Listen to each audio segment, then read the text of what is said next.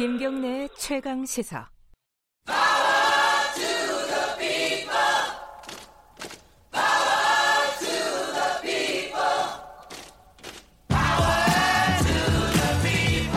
을의 입장에서 을의 목소리를 통해 함께 사는 세상을 생각하는 시간입니다. 지금은 을밀대 민생경제연구소 안진걸 소장님 오늘도 나와 계십니다. 안녕하세요. 네, 안녕하십니까.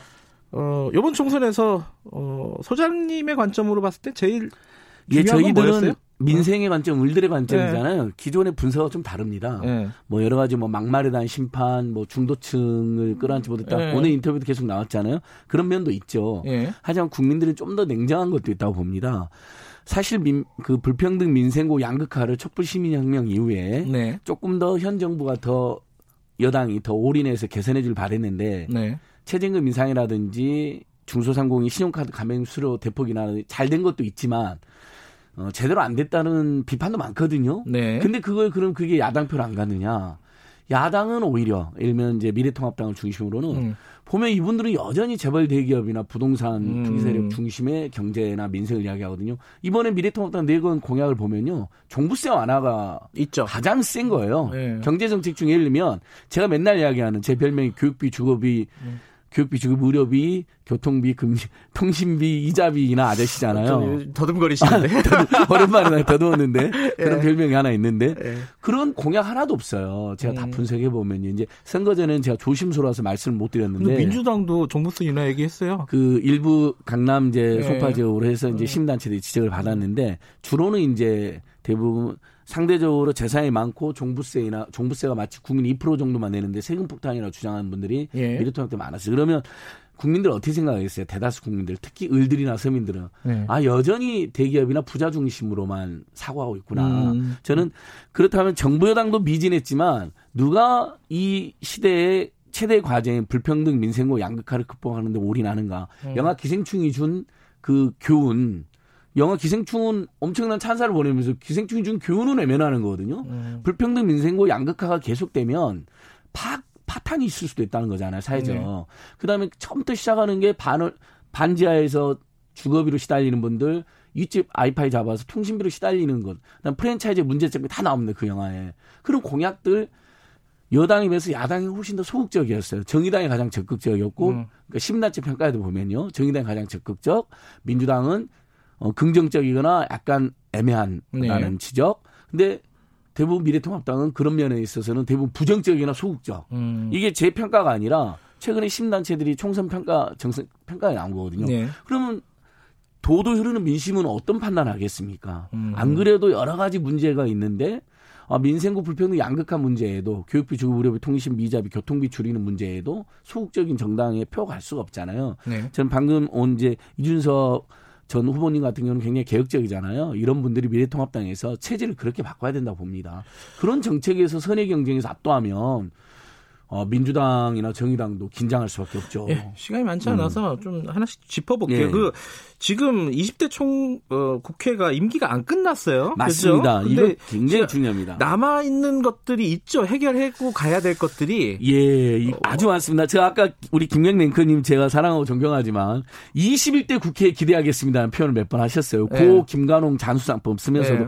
그거 안 됩니다. 죄송합니다. 20대 국회가 5월 30일까지 임기가 남아 있습니다. 죄송합니다. 이게 이제 네. 상식적으로 법에는 제가 찾아보니까 안 나와 있어요. 예. 어, 1988년도 총선 때부터 5월 30일 임기가 시작돼서 관행적으로 네. 5월 29일까지가 임기가. 자, 그럼 한 달에 국회의원이 연봉만 천만 원을 더 받습니다. 이거 놀게 하면 안 돼요, 20대 국회. 근데 21대 국회부터 기다린다. 그러세요. 자, 하고 가라. 앞으로도 아. 45일이 남았고요. 네. 이 45일 날 올인하면요. 네. 수없이 많은 법을 만들 수 있습니다. 지금 당장 지금 전월세 상승하고 있습니다. 네. 어, 주택 아, 수요가 이제 줄어들기도 하고 그러니까요.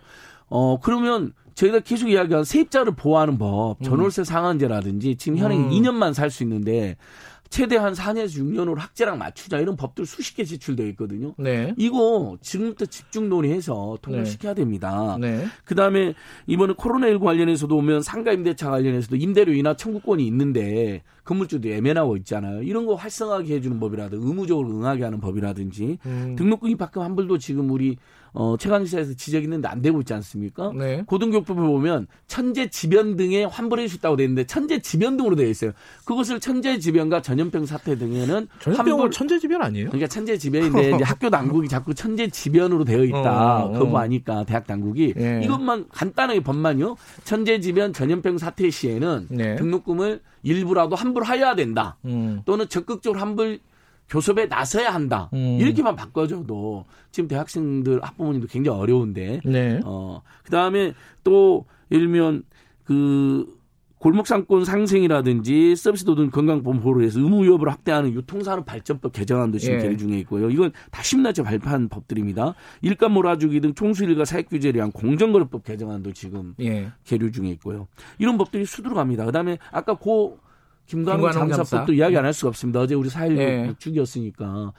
그때 직접적인 피해를 보는 분들만 돕겠다고 지금 법안이 음. 되어 있습니다. 근데 아니 국가와 박근혜 정부가 아예 구하지 못해서 그 희생자들을 네. 다 수술 대부분 수술한 게 민간 잠수사들이거든요. 네. 이분들이 엄청난 육체적 고통과 트라우마에 시달리고 있는데 이분들을 지원해 주지 않으면 도대체 국민 세금으로 누구를 지원해야 된다는 겁니까? 이 법 아까 민동기 기자도 말씀드렸잖아요. 법사위에서 발목 잡혀 있습니다.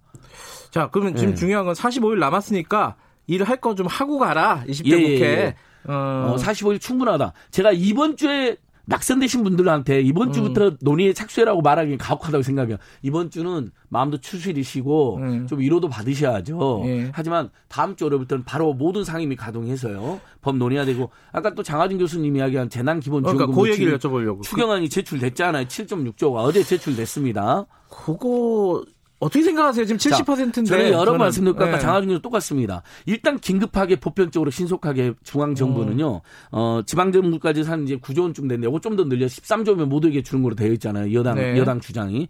그래서 13조에서 20조 정도로 늘려서 모두에게 주는 방식으로 하고요. 네. 그러면 형평성의 문제가 있잖아요. 그렇죠. 저는 뭐 부자들에게 나중에 세금으로 환수하는 방식도 있는데 그거보다는 어 부자들보다 서, 세, 서민들이나 세입자나 중소상공을 더 주면 되는 거 아닙니까? 음. 그 지자체가 추후로 추후로 보강해서 더 주는 거죠. 음. 이번 코로나19 더 어려웠던 세력은 자 음.